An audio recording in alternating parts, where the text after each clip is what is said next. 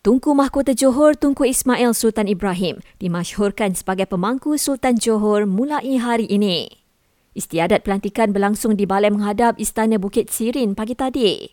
Yang Dipertua Jumaah Majlis Diraja Johor berkata, pelantikan itu berterusan selama Sultan Johor Sultan Ibrahim Iskandar menjalankan tanggungjawab sebagai Yang Dipertuan Agong.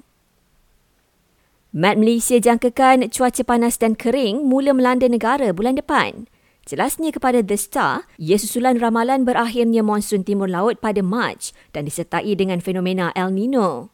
Keadaan itu katanya boleh menyebabkan suhu meningkat dan kekurangan hujan, terutamanya melibatkan negeri-negeri utara Semenanjung, pedalaman Perak, Kelantan, Pahang dan Sabah.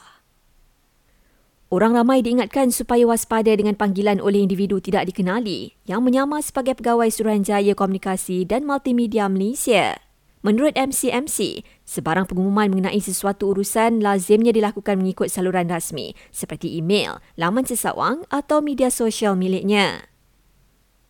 Menteri Luar Datuk Seri Muhammad Hassan akan mewakili Malaysia ke Mahkamah Keadilan Antarabangsa bulan depan untuk kemukakan hujahan lisan berhubung kekejaman Israel terhadap Palestin.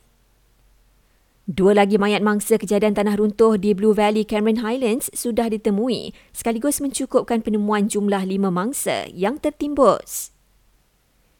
Dan di Melaka, seorang penghantar makanan rugi RM82,000 akibat ditipu skim pelaburan tidak wujud menerusi kumpulan Telegram.